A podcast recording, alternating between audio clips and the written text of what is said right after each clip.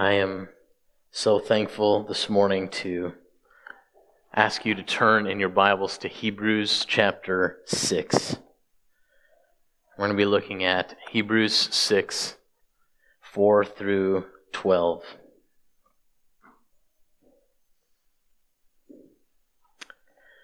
How do you know the difference between a loyalist and a traitor? How do you know the difference between a patriot and an apostate? Benedict Arnold was elected captain in the Connecticut militia in March 1775 for what we today call the Revolutionary War. He fought bravely and intelligently and sacrificially for the American cause. Uh, even uh, a little over a year later, uh, leading a military effort that uh, played a significant role in likely saving the Northern Army, which was being attacked from the south. He held off British General Guy Carleton and his troops from sailing down the Hudson River to attack the Northern Army from the north. However, over the next few years, Benedict Arnold did not get the recognition and military promotion that he thought he deserved. He received, uh, or he got a serious leg injury in a later battle that uh, rendered him unable to serve in field combat. Uh, he, mag- or he married uh, Peggy Shippen, the daughter of British loyalists and he also became the at least partial victim of a smear campaign um, by or from a man named Joseph Reed in Philadelphia, so that uh, at the end of 1779, Benedict Arnold was working with British officers to surrender West Point, which at that uh, back then was an American fort in New York, and even working with the British uh, through that to give them an opportunity to capture the American general George Washington. And a year after that, Arnold was fighting against men who had previously fought alongside him. So Benedict Arnold is one of the most well-known traitors in American history, and yet uh, his his national apostasy was complicated. His, his, falling away from loyalty to the American cause, it was gradual. It didn't happen overnight. Uh, and still, when it culminated, it, it, was, it was treacherous. There's a reason that name has negative connotations for many people who uh, are familiar with American history. Uh, re- reportedly, even British soldiers did not trust and were offended by Arnold when they saw how he was willing to f- fire on even his own former comrades. And yet there is a deserting, uh, a falling away, uh, an apostasy that is even greater than Benedict Arnold's. Uh, the stakes are higher. Uh, the desert- desertion is even more treacherous, treacherous, and the consequences are even more devastating. So, this morning is uh, part two, or the second look at uh, this third warning passage in the book of Hebrews. Uh, we took the first look at this over a year ago in November 2019. And so uh, that, that the first part of that warning is starts in chapter 5 verse 11 goes through verse 3 of chapter 6, and we're going to look at, focus on verses 4 through 12 this morning. But I'm going to start reading here in verse 11 of, of Hebrews chapter 5.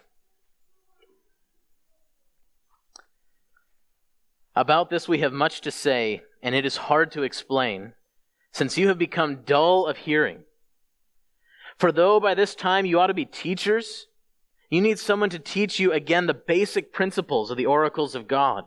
You need milk, not solid food. For everyone who lives on milk is unskilled in the word of righteousness, since he is a child. But solid food is for the mature, for those who have their powers of discernment trained by constant practice to distinguish good from evil. Therefore, let us leave the elementary doctrine of Christ and go on to maturity, not laying again a foundation of repentance from dead works and of faith toward God, and of instruction about washings, the laying on of hands, the resurrection of, of the dead, and eternal judgment and this we will do if God permits. Verse 4 For it is impossible, in the case of those who have once been enlightened, who have tasted the heavenly gift, and have shared in the Holy Spirit, and have tasted the goodness of the Word of God and the powers of the age to come, and then have fallen away, to restore them again to repentance since they are crucifying once again the Son of God to their own harm and holding him up to contempt. For land that has drunk the rain that often falls on it and produces a crop useful to those for whose sake it is cultivated receives a blessing from God. But if it bears thorns and thistles, it is worthless and near to being cursed, and its end is to be burned though we speak in this way. Yet in your case, beloved, we feel sure of better things, things that belong to salvation. For God is not unjust so as to overlook your work and the love that you have shown for his name in serving the saints, as you still do. And we desire each one of you to show the same earnestness, to have the full assurance of hope until the end, so that you may not be sluggish but imitators of those who through faith and patience inherit the promises. Let's pray.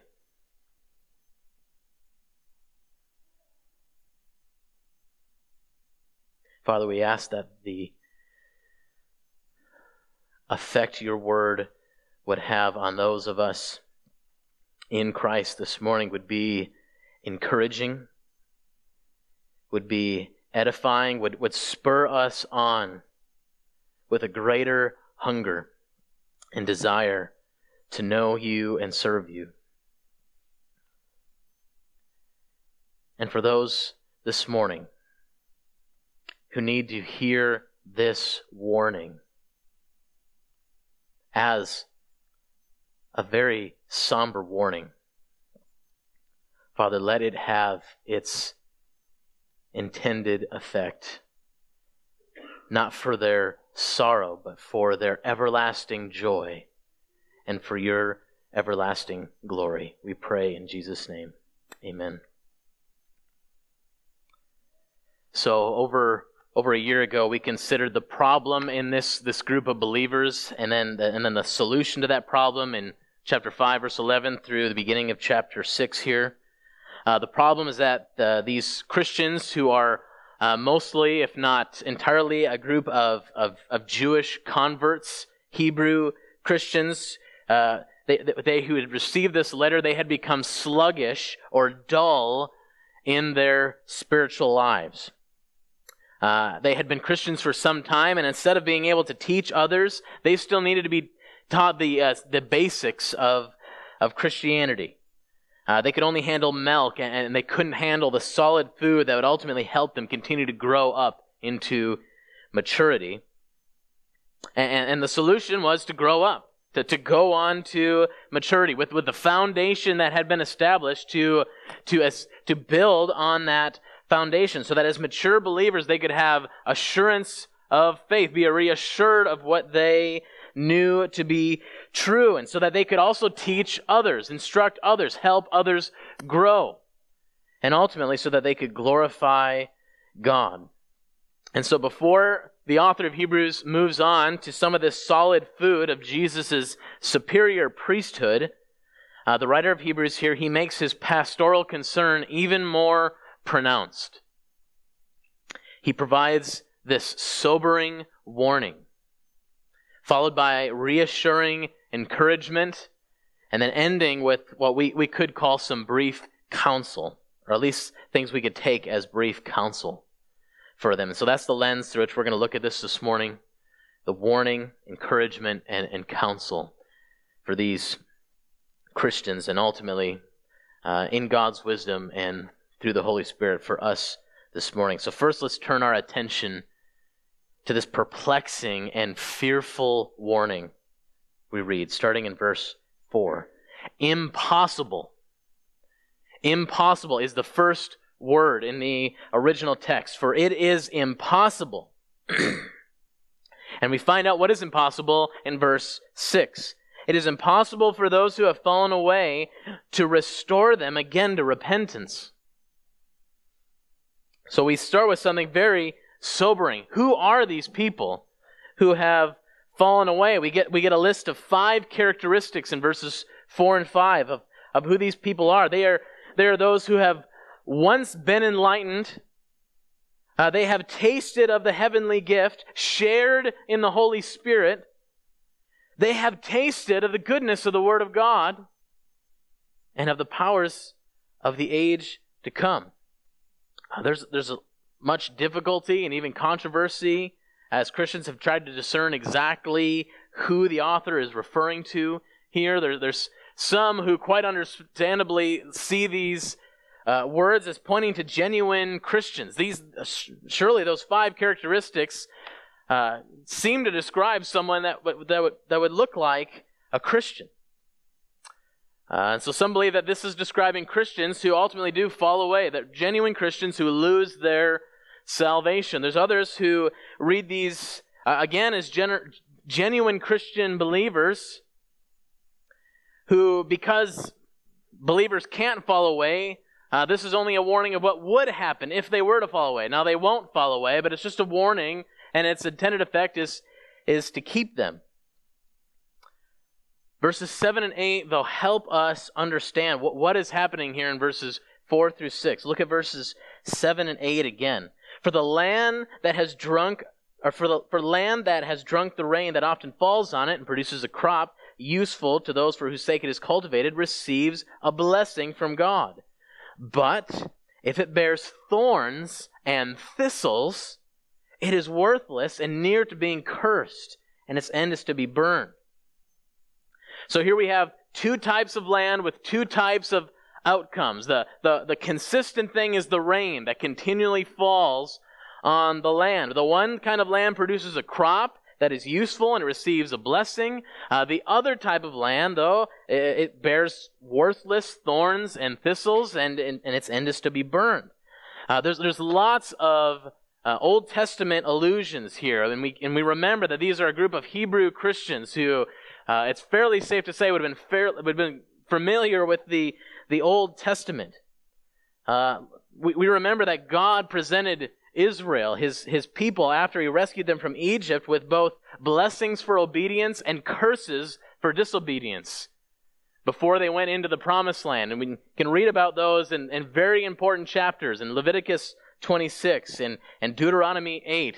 Choose a, you can choose blessing or you can choose the curse based on your response to what God has done, to your response to God's word. Thor- thorns and thistles bring to mind the effects of the curse that was directed at Adam when he disobeyed God in the garden. His disobedience resulted in a curse, and one of the effects of that curse was going to be toil in the land that would result in thorns and thistles rather than easier natural growth in seeking to cultivate the earth, which is Adam was told to commanded to do. Uh, this, this illustration here in verses 7 and 8, it, it seems reminiscent of at least two prophecies in Isaiah. Uh, in Isaiah 55, in verse 10, we read, For as the rain and snow come down from heaven and do not return there, but, but water the earth, it says in verse 11, So shall my word that goes out from my, or so shall my word be that goes out from my mouth. It shall not return empty, but it shall accomplish that for which I purpose. Or a few chapters later, or earlier in Isaiah 44, starting in verse 3, God says, For I will pour water on the thirsty land and streams on the dry ground. I will pour out my spirit upon your offspring. Brings to mind Jesus' parable of the, of the four soils as well. You can read about in Matthew, Mark, and Luke. Of course, Jesus refers to four different types of land or soils rather than two, but, but Jesus, in Jesus' parable, of course, there's still only two outcomes. Some seed falls on the path, no growth ever takes place. Some seed falls on the rocks, and you get some growth, but ultimately it, it fails. You get some, some seed that falls on the thorns or among the thorns, and it uh, starts to grow, but ultimately it fails. And then you have some seed that falls on good soil, which produces enduring fruit. And so these, these agricultural metaphors are, are significant in Scripture. They're all fairly consistent. The rain often represents God's Word or God's Spirit, two things that are often almost sim- simultaneous, are synonymous in Scripture. Uh, the land represents people or people's hearts. God's word goes out and it does not return void. It produces that which he purposes and it, and it often produces fruit. So that even in Galatians 5, it's literally called the fruit of the Spirit, which God's Word produces in us through the work of the Holy Spirit, spiritual fruit. But it doesn't produce fruit in every single person. And those who accept God's Word, it produces fruit. And those who reject God's Word, they continue ultimately to produce thorns and thistles.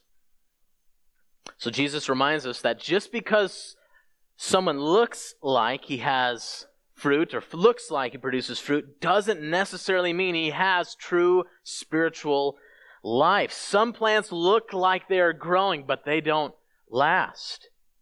They do not endure to the end. And this is also the case in, in this text. Looking back at verses 4 and 5, we have individuals here who appear to be saved. They are among the people of God. They experience all the benefits of the people of God.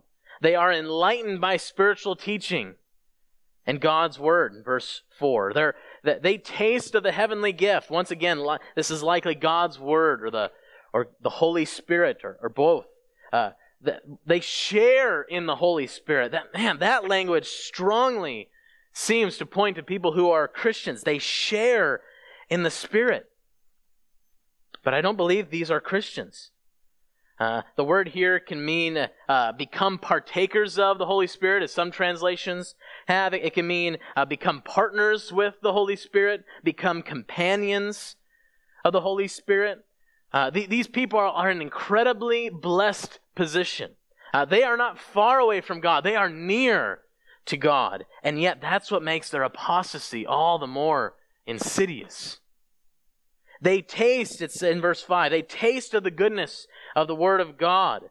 Uh, these last two almost seem to parallel the, the previous two. They also taste of the powers of the age to come. Again, this, this, this might allude to the Spirit's uh, super, supernatural heart work in saving those around them, or this might allude to the Spirit's supernatural work in confirming God's testimony. We read back in Hebrews 2, verse 9, that the message of salvation was declared at first by the Lord, and it was attested by us who heard, while God also bore witness by signs and wonders and various miracles, and by gifts of the Holy Spirit distributed according to his according to his word. They potentially they're tasting of, of, of the Spirit's even miraculous activity.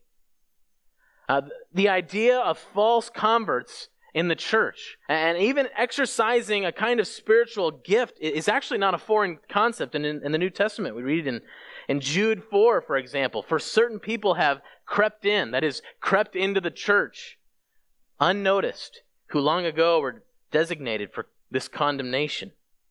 Uh, Peter warns us in 2 Peter 2, verse 1 But false prophets also arose among the people just as there will be false teachers among you who will secretly bring in destructive heresies. Think of the degree to which Judas Iscariot, think of the degree to which he would have had to share in the Holy Spirit when Jesus sent him out with the 11, other 11 apostles in Matthew 10. And he gave them authority over unclean spirits to cast them out and to heal every disease and affliction. Jesus, or sorry, Judas, Judas did not, he did not accomplish those amazing, miraculous things apart from the Holy Spirit. And yet Judas certainly wasn't indwelt with the Holy Spirit. What is described in verses 4 and 5 is what every true believer experiences who, who goes on to produce fruit and endure, but it also describes how remarkably close you can be to salvation and fall away. And, and if that isn't warning enough, back to where we began, we read in verse 6 it is impossible to restore them again to repentance, since they are crucifying once again the Son of God to their own harm and holding him up to contempt. Let, us admit this, this is a treacherous sin. All people stand guilty before God because, because although what can be known about God is plain to them, Romans 1 tells us they did not honor him as God or give thanks to him, but became futile in their thinking and their foolish hearts were darkened. Claiming to be wise, they became fools and exchanged the glory of the immortal God for images resembling mortal man and birds and animals and creeping things. Everyone has looked at God's work of creation and, and rejected him. And, and, and that is offensive. That the, the what God the judgment God renders for that is death and hell. And those who fall away in this text have done that. They have rejected God's work of creation, but they have done something else. They have also looked at God's work of redemption and still rejected Him. They have the privilege, they've had the privilege of hearing the greatest news in all the world that God has not simply turned us over to judgment, which He could justly and rightfully do if He so desired. But that God, he, he hasn't turned us over to the judgment, that He has taken on human flesh in Jesus Christ, who went to the cross and died for sin, enduring the just punishment for our sin. That, that Jesus died for sin and that He conquered death by rising from the dead three days later, and that God freely offers forgiveness of sins on the basis of Christ's work for all those who will turn away from sin and follow Jesus, putting their hope in Him alone. That offer stands today for everyone in this room. Turn away from your sin and put your hope in Christ alone. These people have heard that message. They're familiar with that message. They could tell you that message. And they, and they also experience the privileges that come with the work of the Spirit. They're, they they experience life in the church. The, they experience the preaching of God's Word, the, the reassuring promises that come with baptism and the Lord's Supper. These are church members. Uh, they may even be used to accomplish supernatural works of the Spirit. They might even lead others to Christ. But they finally harden their hearts and fall away. The sin is similar to Judas. It's, it's similar to those who called for Jesus' crucifixion. It's as if no, it's, it's as if after knowing Jesus and walking with Jesus for many years, albeit with a compromised heart, in the end, they join the crowd. In the end, they rewind and go back to the cross, and they call it good and proper that Jesus was crucified. They hold Jesus in contempt. Another translation here in verse 6 would be that, that they crucify again to themselves the Son of God and disgrace him publicly.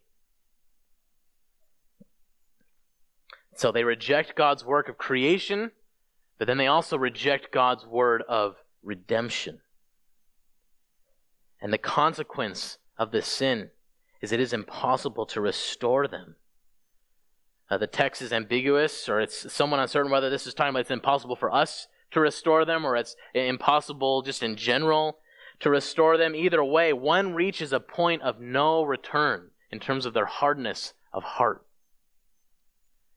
God is not obligated to give us endless numbers of chances. And you can only resist the Holy Spirit so long until God gives you over. Now we should be we should be careful here. We're, we're not told in this passage when specifically, exactly this happens in someone's life. This text isn't instructing us to render judgments about when this has taken place.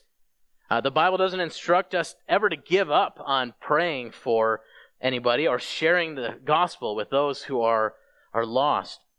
This text is a warning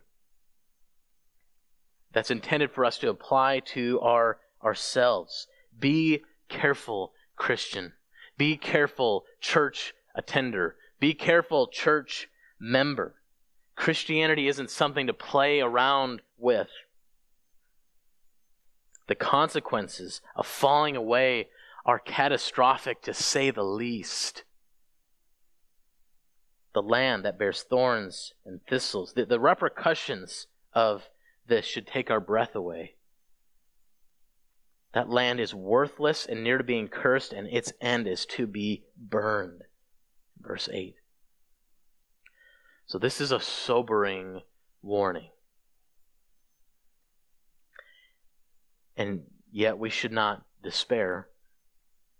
Thankfully, the author immediately here follows the warning with encouragement and then counsels. Secondly, turning to the encouragement that he follows this up with in verse 9.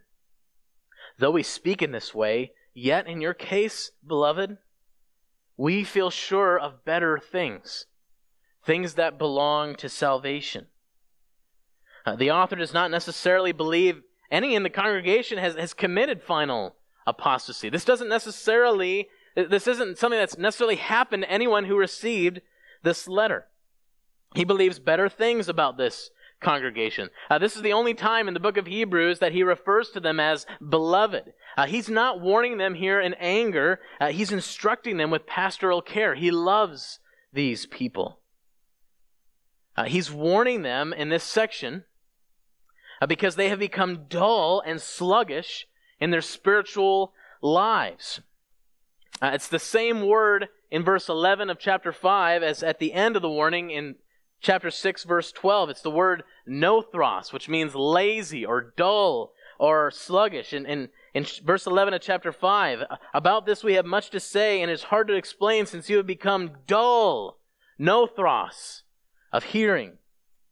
But then jump down to verse 11 of chapter 6. And we desire each one of you to show the same earnestness, to have the full assurance of hope until the end, so that you may not be sluggish, nothros, dull, lazy. They haven't committed apostasy, but the author knows that lazy spirituality can be a step towards apostasy.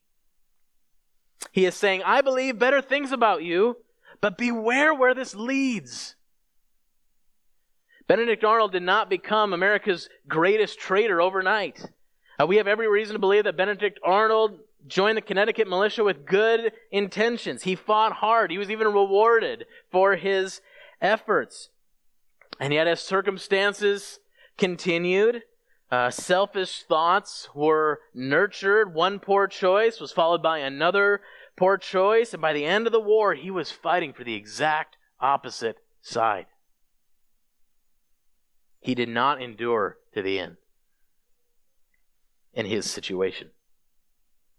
The author of Hebrews speaks in this way with this sobering warning out of love for this congregation. He, he compared them back in chapter 3 with the wilderness generation uh, who was rescued out of, out of Egypt. Uh, he quoted Psalm 95 and told, he said, Don't harden your hearts like those in the wilderness. The wilderness generation, those people, to some degree, those were enlightened. They shared to some degree in the Holy Spirit. They, they've certainly tasted of the goodness of the Word of God. And yet they did not make it into the promised land. They did not make it into God's rest. Just because you're associated with God's people does not mean you're truly converted. And at the end of the day, he, the author here doesn't know the exact status of every individual heart, so he gives them the worst case scenario as a warning. And even in the warning, he changes the pronouns he uses here. Notice back at the beginning of chapter 6, he's using the first person plural. Look at verse 1. Therefore, let us. He even includes himself with them there in verse 1. Let us leave the elementary doctrine of Christ and go on to maturity. And then in verse 3, he says, And this we will do if God permits. But then in the warning, he, he, he switches, but he doesn't switch to the second person. He doesn't say, for it's impossible in the case of you who have once been enlightened. No, look what it says. For it is impossible in the case of those. It's the third person. He, he makes, that's a, you make that switch intentionally. That's not accidental. It's impossible in the case of those who have once been enlightened and then fallen away to restore them again to repentance. And then here in verse 9, he does switch to the second person. Yet in your case, you, in your case, beloved, we feel sure of better things. And then he offers verse 10 in comfort. Verse 10 For God is not unjust so as to overlook your work and the love that you have shown for his name in serving the saints, as you still do. God is not the kind of God who's waiting for you to screw up. He's not the kind of God who's eager to see you fail. No, no, God does not overlook our works.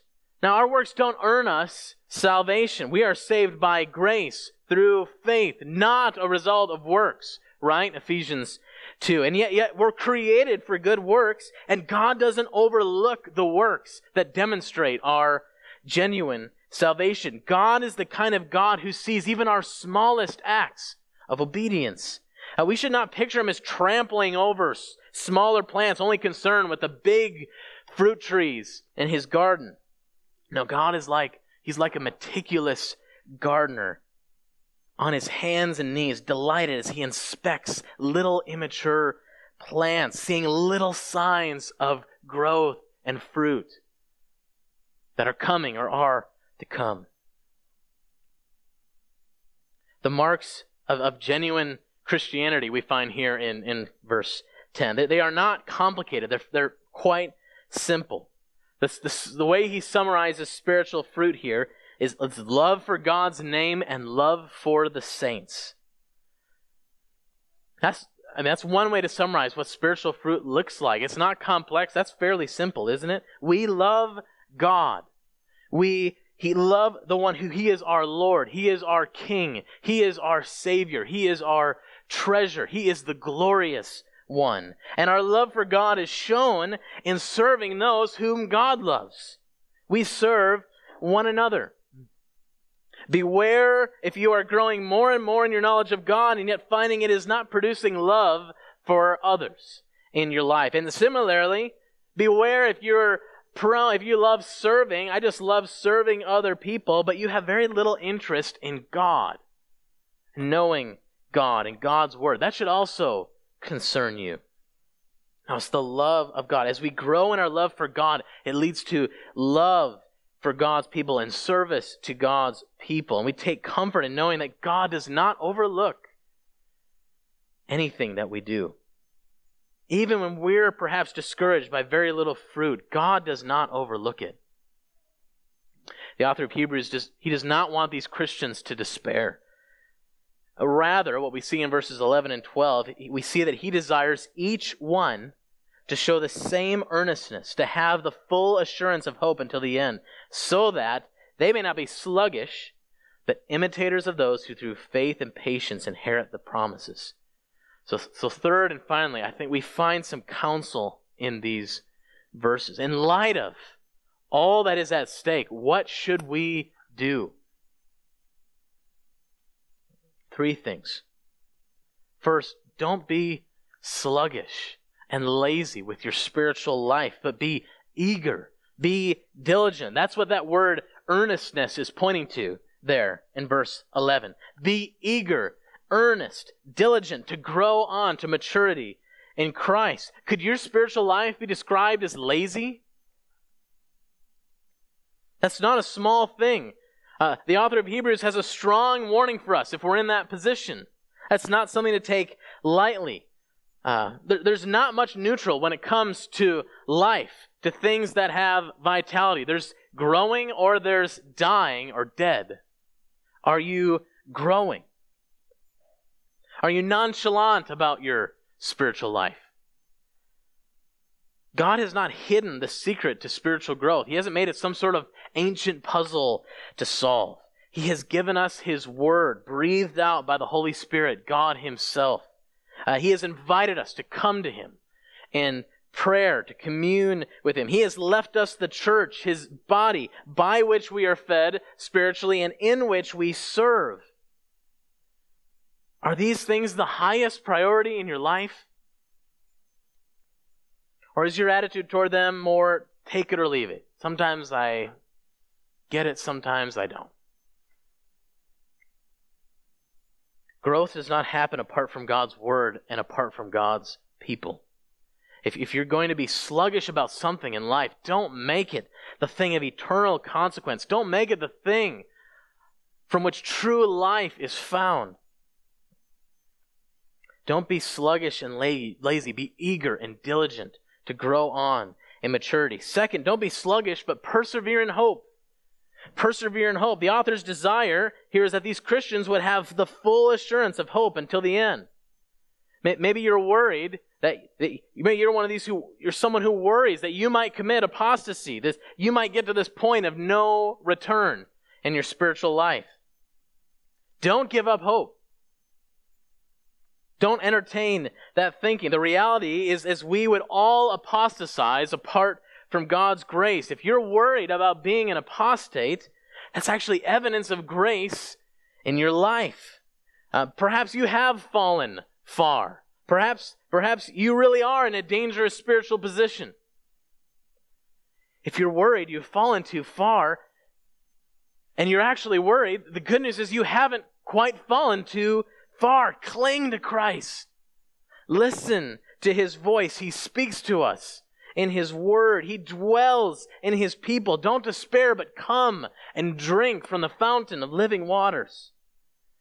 And God will not overlook your work and your love that you have shown for Him and for His people. Don't be sluggish. Persevere in hope. And, and third, don't be sluggish, but, but imitate mature Christians.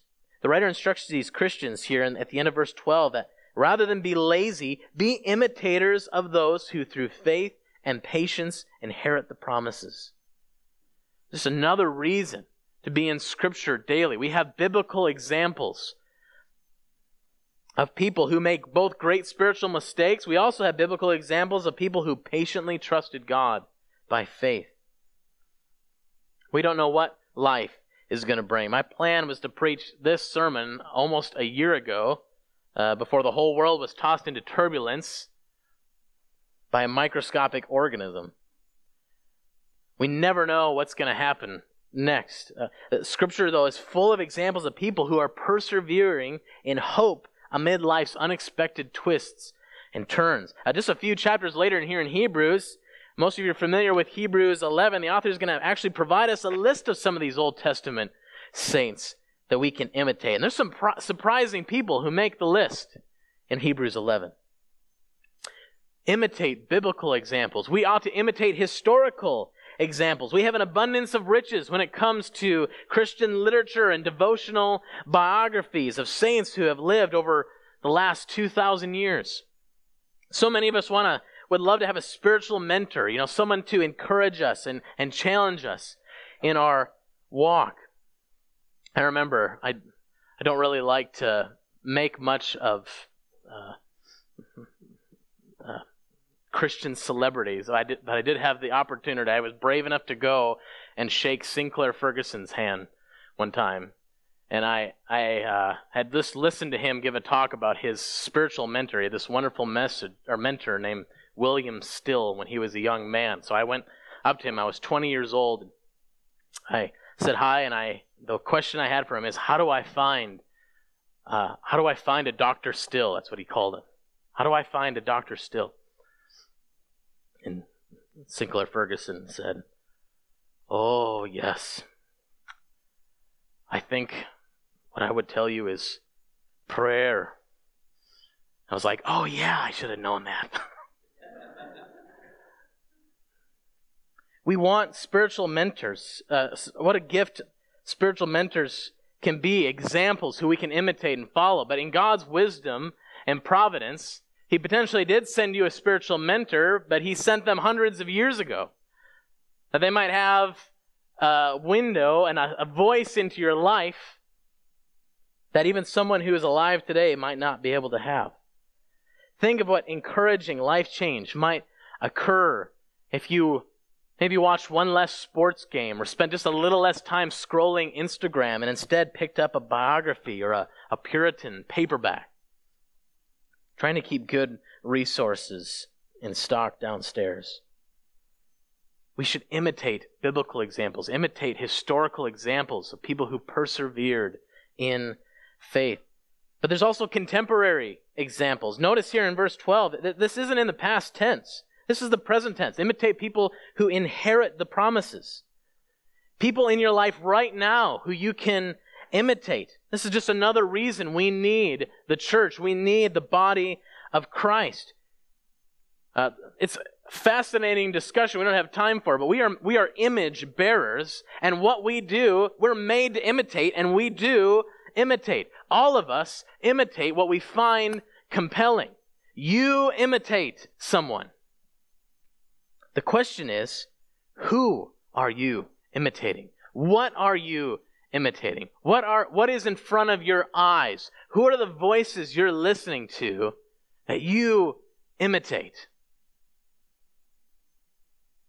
Are you imitating those producing spiritual fruit? Are you in, are you imitating those who through faith and patience inherit the promises? Or are you imitating those producing thorns and thistles. If you're a Christian, and the answer is the second one, today is not the day to go home and think, hmm, interesting sermon, and then move on.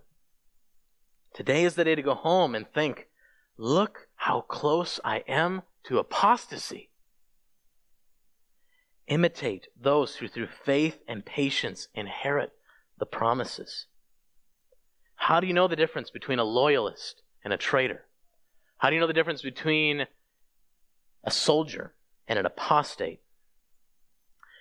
From the outside, you you can't always know, especially in a single moment. It takes time. You have to wait for fruit, and even fruit can be hard to discern at times. Benedict Arnold joined the Connecticut militia much the same way many join Christianity. It's compelling, it's authoritative, it has nice benefits, it's uh, inspiring, maybe, it's powerful, seems to have the promise to make my life better. Something that I'm willing to agree with. It has something solid. It's truth. Something I'm willing even to make sacrifices for. But also, like Benedict Arnold's American military career, for many professing Christians, it doesn't result in something, many professing Christians, it doesn't result in something that endures to the end. Christians debate the validity of what's called eternal security. The idea that you can't lose your salvation, and, it, and it's true, the Bible does not teach that you can lose your salvation, but you can lose your false salvation. I agree with Richard D. Phillips who writes that the term eternal security can be somewhat unhelpful. Something like perseverance of the saints is, is better, getting at what, what Scripture teaches. Hebrews 6 shows us that just because someone has a spiritual experience and is associated with the people of God, it does not mean they are eternally secure. We're better off to build our theology text like Hebrews 3:14 which says for we have come to share in Christ if we hold our original confidence firm to the end. All those who are truly saints will persevere in faith. Hebrews 6 is a, is a sobering text.